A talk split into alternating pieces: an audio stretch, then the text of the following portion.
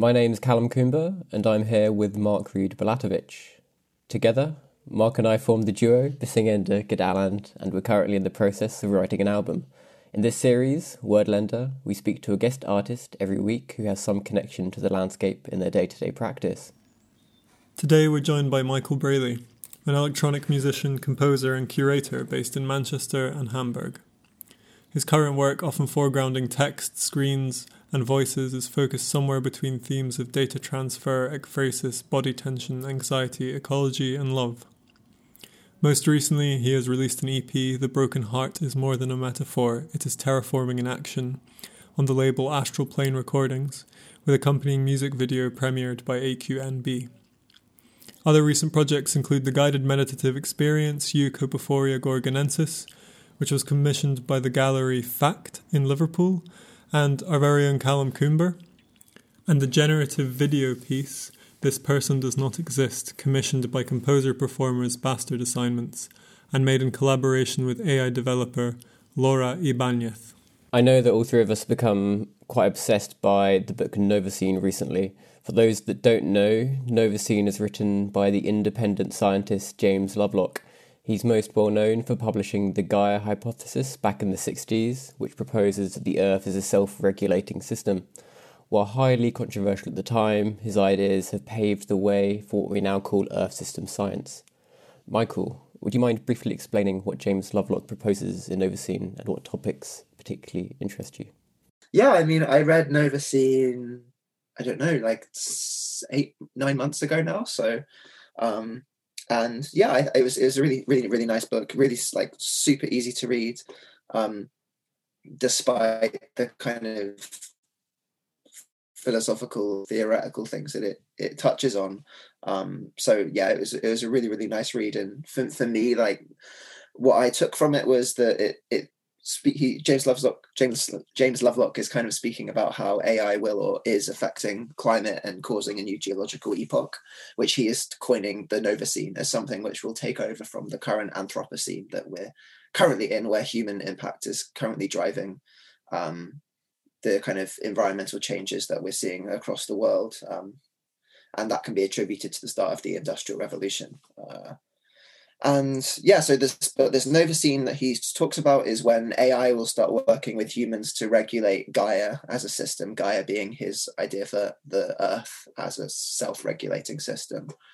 Um, and what I really like in the book is he has this he has this way of speaking about um, the particular focus on the history of energy transfer across the like 3.5 billion year planetary history of, of Earth and i really love that when he how he talks about like the three most important events in our kind of anthropocentric planetary history being linked to sunlight. Um, so he he says that those three events are firstly like 3.4 billion years ago. Um, actually the planetary history is much longer than 3.4 billion years isn't it? It's like 6 billion or something. Anyway um, but yeah 3.4 billion years ago when photosynthetic bacteria first appeared. And then in zooming forwards billions of billions of years to the year 712 when Thomas Newcomen, who was born in in Dartford in Devon, which is just over an hour's drive from my family home, uh, made a machine that converted the sunlight locked in coal directly into work, which kind of formed the kind of start of the industrial revolution and then 2020-ish now and when we and our kind of cyborg successors are converting that sunlight directly into information. And he speaks about information as this kind of funda- fundamental property of the cosmos. Um, he uses the word cosmos as opposed to the word uh, universe meaning everything that we can know or see whereas the universe would kind of mean like the entire limits of everything. Um, and yeah and, and so he says that like maybe the final objective of intelligent life in general whether that is human or ai is to transform the entire cosmos uh, into information to kind of understand in some way. And i think that's like a really beautiful beautiful thing that he, he said in that. So yeah i love it. I think it's a really nice book and would definitely recommend it because like i said at the beginning it's just so easy to read. Um, yeah. Is there any like particular uh, subjects in the book or or even examples in the book that have influenced actual pieces or compositions or, or your music in any way kind of more literally, I guess. Yeah, I mean, um, yeah, for sure. I mean, this piece that I have been making for Bastard Assignments, which is at least at the time of us recording this podcast, not currently available online, but it should be soon. Um, that piece is called "This Person Does Not Exist," and Mark referenced it in that nice little intro. Um, and it's a yeah, it's a generative audio visual work that's going to be live streaming for about a week uh, online on Instagram Live. And it was a, a, piece that was made using several artificial intelligence systems. Uh, so, firstly, I got Bastard Assignments to mistrain a neural network on their own voice recordings at resemble.ai to create like um, these kind of weird voice recordings um, that are generated by a network. And then I also worked with uh, Laura Ibanez to train a network on the selfies of bastard assignments um, to replicate their faces. So we've got these badly mistrained faces and these kind of badly trained voices as well. Um, and so when they're deployed together, they kind of create these new identities, which are kind of uncanny and maybe a bit spooky in some ways. Um, and yeah, so these voices in in the text, they uh, in in the piece, sorry, they um, they protest their existence and their origin point and their autonomy to the founders of the tech startup, resemble the AI who made it possible for them to come into existence. Um, that's the kind of idea of the piece, but the whole thing, yeah, should feel like uncanny and spooky as the voices tell you they're they're real or give insights which had only come from a real person. Um, but the way that Novacene kind of feeds into that piece is that um, I was like this this idea of energy transfer that I was speaking about earlier, like from sunlight through to coal, well, sunlight to photosynthesis to coal to to information as being something which kind of links us to the genealogy of this AI as well. Like both of our evolutionary points come from the same point, you know, 3.4 billion years ago with photosynthetic bacteria or, or just before that, or sorry, just after that, maybe. Um, so this idea of sunlight to bacteria to human versus sunlight to bacteria to coal to computer processing to AI personhood, and kind of drawing into attention that to essentially make these AIs seem more familiar to us and more real in a way, and therefore kind of more uncanny. And so, whilst you're watching Bastard Assignments lip sync to these AI voices in this piece, with the faces with these AI faces behind them and the AI voice clips, you almost start to kind of empathize with them or recognize them either within what they're saying in the current moment or within the kind this kind of vast evolutionary or genealogic history that they're situated within. That's yeah, that's kind of the goal of the piece. It's quite a big one, but uh, hopefully it comes across in some way. So on to some of your other pieces. I I know personally that you've um, recently written a piece piece for me, Eukopifora gorgonensis, um, and then also the broken heart is more than a metaphor; it is terraforming in action for Sylvia. Um, and both of these pieces are specifically written for um, for specific people. Um, and I wondered if you wanted to talk about kind of what influenced these pieces and how they might have differed. Yeah, I mean they're they're very different pieces. I think maybe that's one thing that hasn't been said yet is that my practice is really broad, um, which I mean you can probably guess it from Mark's intro, but like as someone who is an electronic musician and makes electronic music and uses my voice with that a lot, and then makes like perform pieces for other people and for me as well, and then also curates and DJs and all of this. Like it's I have this yeah very broad practice which um, is becoming increasingly more difficult to pin down as time goes on, and the only thing I can think of which kind of is the overarching bracket for the whole thing is like this is this idea that I'm kind of fueled by an anxiety towards the contemporary moment, whatever that means, and whatever point of the contemporary moment I'm choosing to situate myself within for a, a piece that I'm working on. And those two pieces you mentioned are yeah very um, very different. Um, but I think that very much stems from the people that I that I made the pieces for. So Eukopifora gorgonensis um, was made for Callum, um, and of Bessingenda Gedaland fame, I should say. And um, yeah, and so I mean, you'll know from people who are listening to this podcast of and uh, kind of practice at the moment, and um, it's one that's very, I guess, to, to, to describe you back to your own audience is something which is, and informed by ecology a lot and um, and yeah, other things. And I mean, Callum is what from what I know of him is very interested in kind of meditative practices and stillness and kind of long durational things.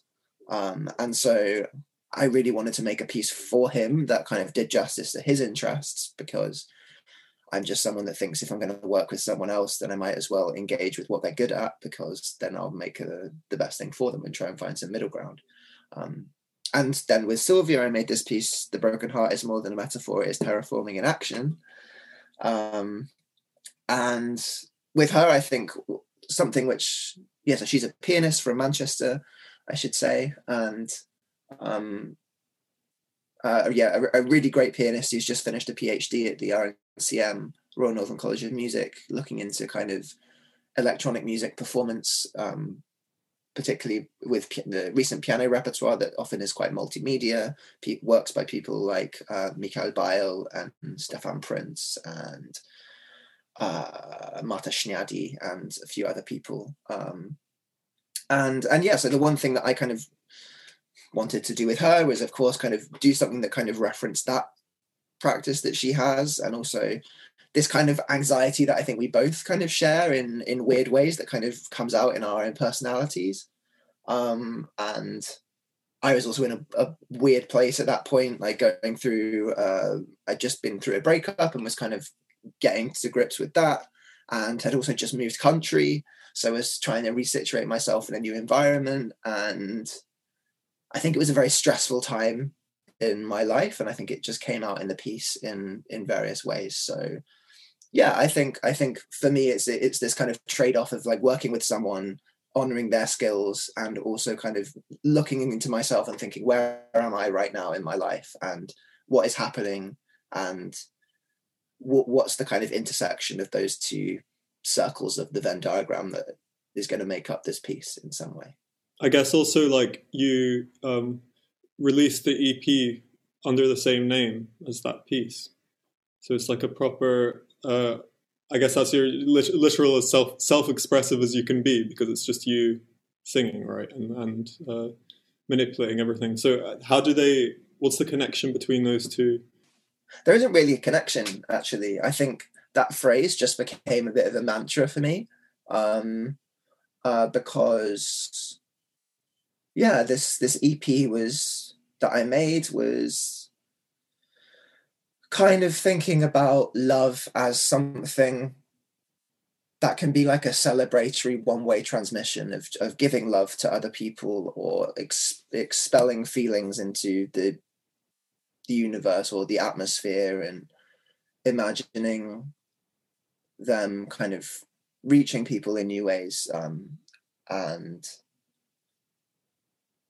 yeah and so i was going through a period of thinking about like you know the, the broken heart as as being something which should be celebrated and something which can be the size of a planet and it can be talked about in terms of terraforming vocabulary because it's you know it, that's the magnitude of it for me. And um so in terms of the ep it's kind of just it kind of just i don't know that that phrase has just stuck with me so that's why it was the title but I think it's much more related to the, the piece that came before it, um, uh, which I made for Sylvia. And yeah, yeah, they're, they're two very different projects, but um, yeah, the title just happens to kind of cross pollinate or find its way into both. As I guess we already in there, we've kind of touched on, um, I guess how your how your life kind of influences your compositional practice. You know, there we were, you, you said about you were going through a breakup and you had a lot of this anxiety, and that kind of informed um, these works. But um, I wonder how, like, what, what what is your compositional practice? Like, what are the kind of themes that uh, you're following now, um, and how are they related to where you are? I guess. Yeah, I mean, so so now now I think I'm thinking I don't know. I mean, there's a lot at the moment in the world which is particularly stress inducing or uh, anxiety inducing for me and uh, that I'm thinking about.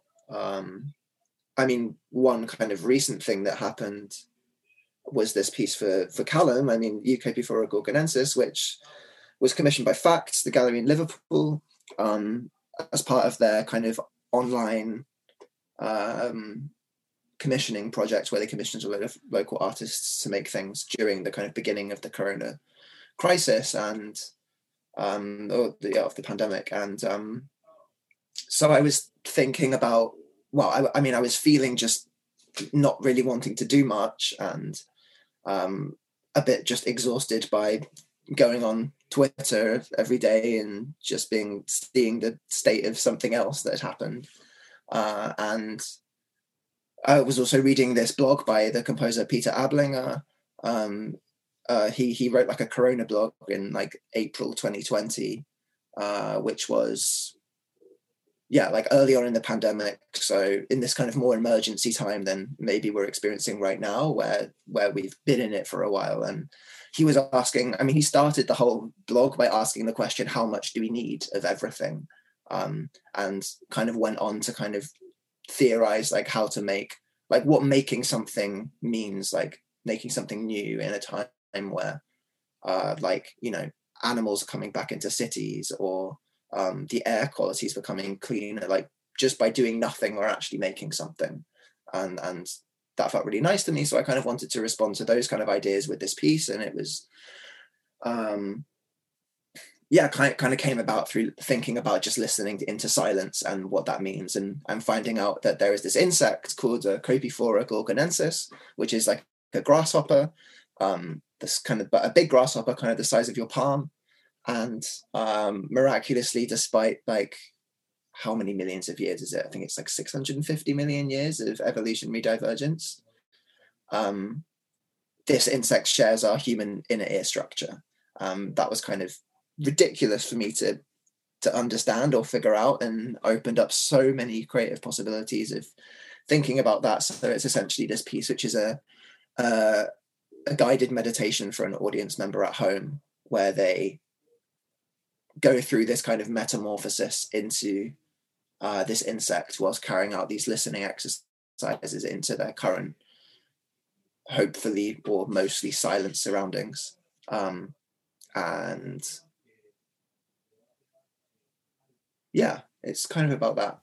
And and what about the text scores you were writing um, before Eucoepiphora gorgonensis? Yeah, so yeah, so I made a few text score things. I mean, when I was feeling like I didn't want to do anything, um, and I was thinking kind of how to channel that feeling in some way, I was just looking around my kitchen and all my bedroom and making pieces that were I don't know inspired by just like thinking about something. I don't know. I can't really remember any of them now. Actually, there was there was one that was called.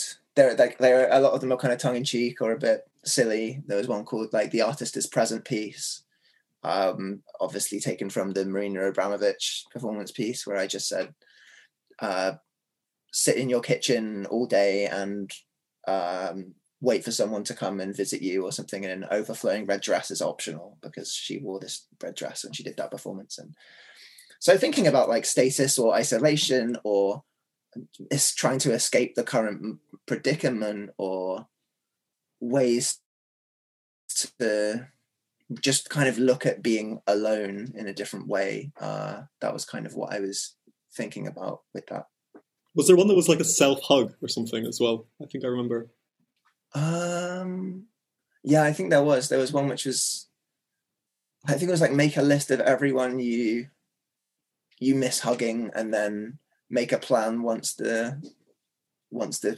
situation is better to hug them all. Um, and how you do that. Yeah, I think that was that was it. Um, yeah, so little kind of silly things like that, basically. They're very diverse. They do go for like the one that Mark just mentioned hugging piece being kind of very intimate, um, to you know things like applicant piece for any artist in lockdown. Um, oh yeah, um, yeah, I can't remember that one. The only other one I really remember, I wrote them so long ago and so quickly that they don't really stick in my mind so much. But there was one called like, what was it like the Caroline Polachek piece or something, which is just like scream the chorus to the some Caroline Polachek song that I was listening to really fucking loud in your kitchen. That was like the the score because yeah, that's what I was doing. But actually, actually, that whole project led me on to make. I made a piece called what was it called? Imagine telling a body to do something in today's day and age, which was for the Compass Ensemble, which is like a um, a new ensemble based in Freiburg in in Germany, because they were commissioning a load of kind of short, forty second tops pieces, uh, and it was like a, it's like a piece for yeah, kind of reflecting on these feelings, which it, um, and it situates itself like obviously between the two other pieces and it's just it makes time for the performers just to kind of relax and check any body tension that they might have and release it in the piece. So there's no kind of um yeah i'm not instructing the performers to really make any sound or anything i'm just kind of instructing them to take some time to relax or to understand their body in the middle of a concert situation so yeah so i think yeah that definitely fed into Yuko before a Gorgonensis as well there's with these feelings of i don't know stillness and um and checking yourself, checking your body. Uh, um, and yeah, I think that's something I'm still so I don't know, kind of interested in thinking about. Um, yeah, how to kind of, I don't know, to be kind of stereotypical, like how to conduct like some form of self care on your on yourself, despite the craziness of your surroundings right now um, yeah, that's kind of something that's interesting to me. And that that was even present in the piece for Sylvia as well. Yeah, very much so. I mean, yeah, so that that piece for the Sylvia, I mean, uh, like Mark said as, in the beginning, I'm, I'm working a lot with text in my in my work at the moment. Um, whether that is lyrics or scripts or an essay like text or subtitling or auto translation or um, this idea of ekphrasis that Mark mentioned in the intro, which is a, a literary device of describing another artwork, or um, which has yeah made my, made its way into some pieces that I've uh, I've worked on.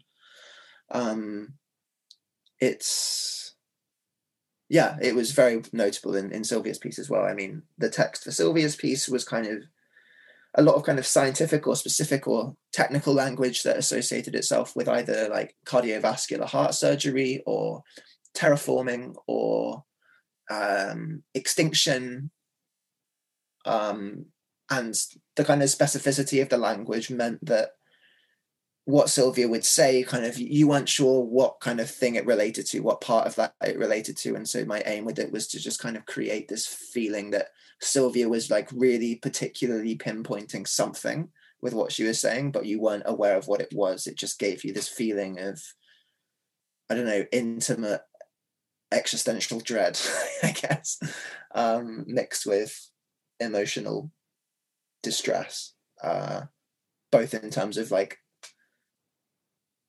2020 feelings and internal kind of personal heartbreak or emotional traumas as well. Yeah. Yeah, you're you're telling us uh, yesterday that about the your your kind of ideas about uh, this descriptive language and kind of what that I don't know what it means to to describe something. I thought maybe you could just touch a little bit on that. Yeah, I mean, so so one thing which I've become I don't know thinking about as well is that of course like my current situation is is I mean all my relationship with anxiety is is is my relationship with anxiety and but knowing that other types of people um, from different parts of the the world specifically uh, other or more marginalized people um, have a different relationship with that um, or those feelings and wanting to kind of address the plurality of that those feelings not necessarily to speak on behalf of anyone else but just to uh, understand that like yeah i can always only speak from my perspective and i'm very aware of that i just yeah just to kind of acknowledge that it doesn't just stop with me in some way. So um, I mean, I've been so I made this piece for for Shoal uh, a while ago called well, paraphrased the title as locator, but in fact it's a load of weird symbols which the word locator kind of appears in alongside other words like delocalized and .jpeg and no one and things.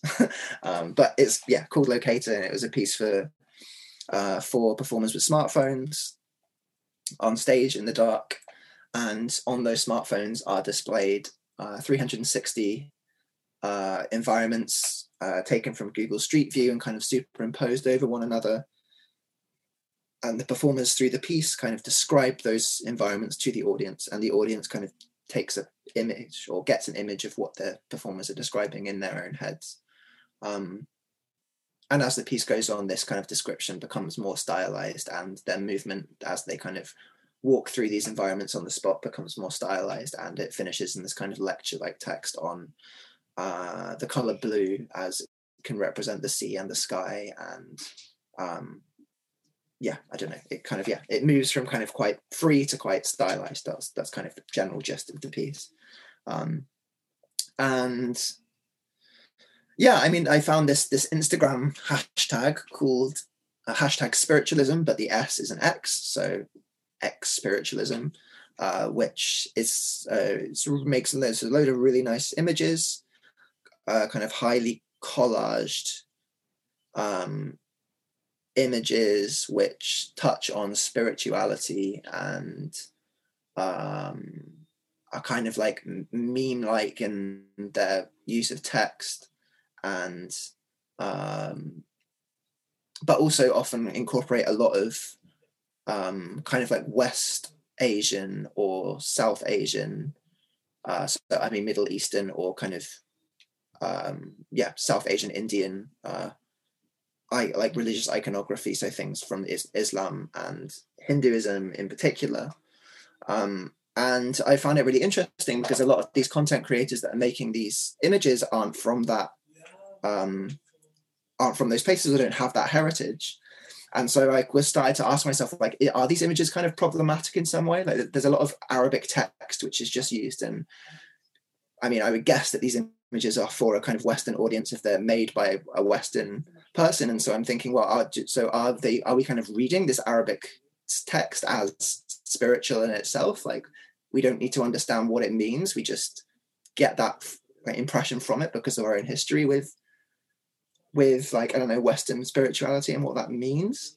Um, and it got me it got me researching into um, algorithms in general and kind of dig- digital mysticism is, is, something something which is spoken about by Ashley Darcy. Uh, she wrote a really nice text called um, uh, it's called um, a warning against popular mysticism on the internet and um, yeah she, she talks about kind of the the way that um, spiritualism has kind of been co-opted by these big uh, big tech companies like facebook um, like the way that Facebook is had a lot of these kind of personality quizzes online, um, which were meant to kind of tell you things about yourself and the kind of security that came that came with that. And um, but in doing so, Facebook were actually collating your data, collecting your data from that and using it to better market things to you. So spiritualism being something that has been co-opted by a kind of Western um, technological world, um, these companies uh, from Silicon Valley and wherever else.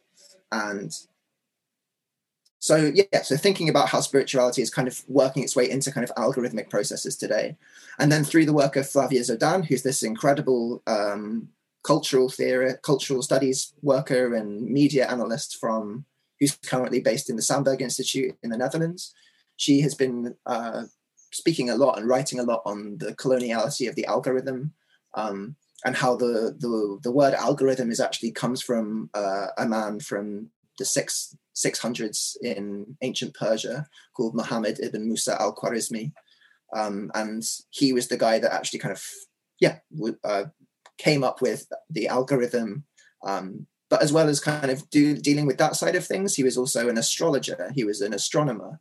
Um, and the, the same kind of uh, educational or university of sorts, with, I think it was a university, I'm not sure actually. I think it was university. Um, yeah, the same university that um, employed him had these separate uh, departments for more kind of cosmological things and more scientific things I'm saying with uh, inverted commas right now, um, or whatever you call those things, finger speech marks. Um, so this was all recognized as a science back then. And but through coloniality, through the work of someone like Carl Linnaeus, who was the father of modern taxonomy, taxonomy being something which um, we use to uh, like separate things into categories, most notably people. Um, he had a very racist endeavor in the way he categorized people, and taxonomy is the form, the basis of kind of big data collection, and big data collection is the form of algorithms. So you can see how this is kind of all weirdly connected. And so when I look at these images on Instagram with this hashtag, I am there's a lot of thoughts going through my head around kind of accountability and the the history of like scientific racism and how to kind of incorporate into that piece um, into a piece that is also dealing with describing and describing as something which is described in the theory of math- mathematics and mathematics is also something which can be thought about in this kind of colonial way as well. So how to kind of do all of that is what i'm thinking about. So michael and i run the the event series virtually reality and we've got a upcoming upcoming series of events. Um, would you like to give us a little insight into what, what might be happening michael? Yeah so uh yeah, really happy to say that after um, kind of curating something in the, at the end of 2019, kind of finishing that, and then applying for funds in the beginning of 2020, just before Corona hit, and then Corona happening, and then kind of all the funding going crazy, and us not really knowing what to do, and uh, not being able to really do something in 2020. We've kind of re managed to kind of rejig our plans for 2021 so we can do this online series uh, this year, um, which is going to be happening from May till July. Um, and yeah, it's great. It's um, it's the subtitle for the series is "The Long Triumph," and it's essentially, I think, what we're interested in looking at this time is is kind of like I don't know. In in 2021, is dystopian thinking really helpful nowadays as like a core question? And um, I know that Elon Musk has previously said that he wants to die on Mars or he wants to be buried on Mars. And so the question is like, what world is he leaving behind? What world is he like escaping from? What does that leave us to fix? If like the tech giants who are currently like, well, one of the richest people in the world is wanting to leave this planet and like where does that leave us?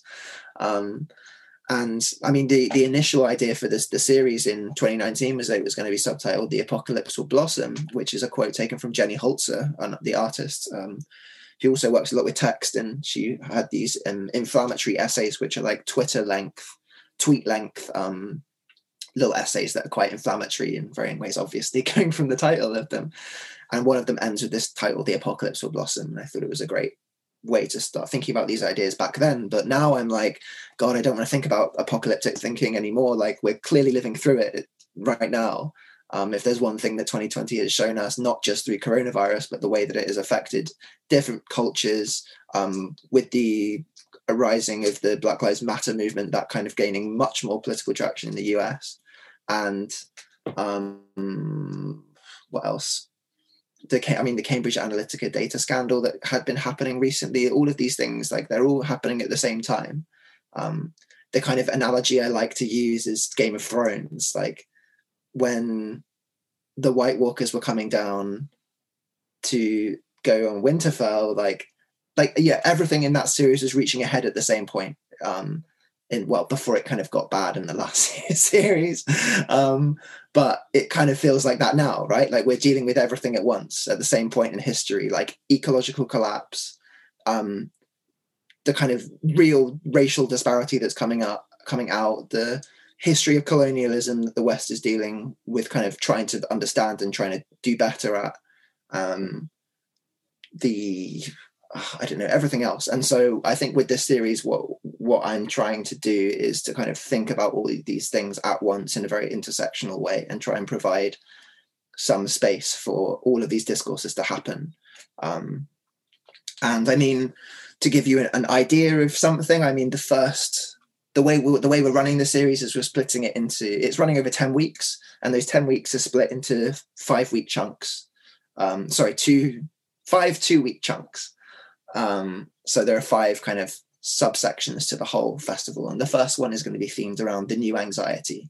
So looking at how these the kind of 300 plus year technologies that we've developed to kind of capture and map the world from map making to um, uh, from map making to algorithmic processes to big data collection have now kind of been exposed as these, in some cases, violent weapons grade systems that are pluralizing reality and destabilizing the ground that we're living on. And thinking about that as a core theme and, and artists that are kind of dealing with that. Um, but not only artists, also theorists and filmmakers, um, not only musicians, sorry, not only musicians, but artists and filmmakers and theorists. We're holding workshops, discussions, video screenings, feature film screenings, all sorts of things that um, lend itself to an online format in some way. I'm also very aware that there are you know other festivals that have been kind of commissioning these big game game environments where things have been taking place in, but because of our kind of personal funding situation with the series, we didn't really have the kind of the time, uh, let alone the money to kind of invest in those sorts of projects, which I think have been a really exciting thing to see being developed in, uh, well, particularly in last year. And I would particularly mention like Pussykrew, who are working with Moor Mother at Unsound, and also Club Matryoshka, um, the club night from Indonesia that have been working with CTM Festival. Uh, a lot of their stuff is like super interesting and really provides uh, a real nice space for online for people to come together online and also people that might be kind of more kind of isolated or find it difficult to engage with live events due to social anxiety or open it up to different communities like gamers and things. And it's definitely a different way of interacting with the concert and experience in general. So basically all i'm saying is uh, give us more money and we'll do that as well. Um, but yeah loads of stuff. Brilliant. Well thanks for speaking to us thanks very much for having me and good luck with the album and the rest of the series the podcast series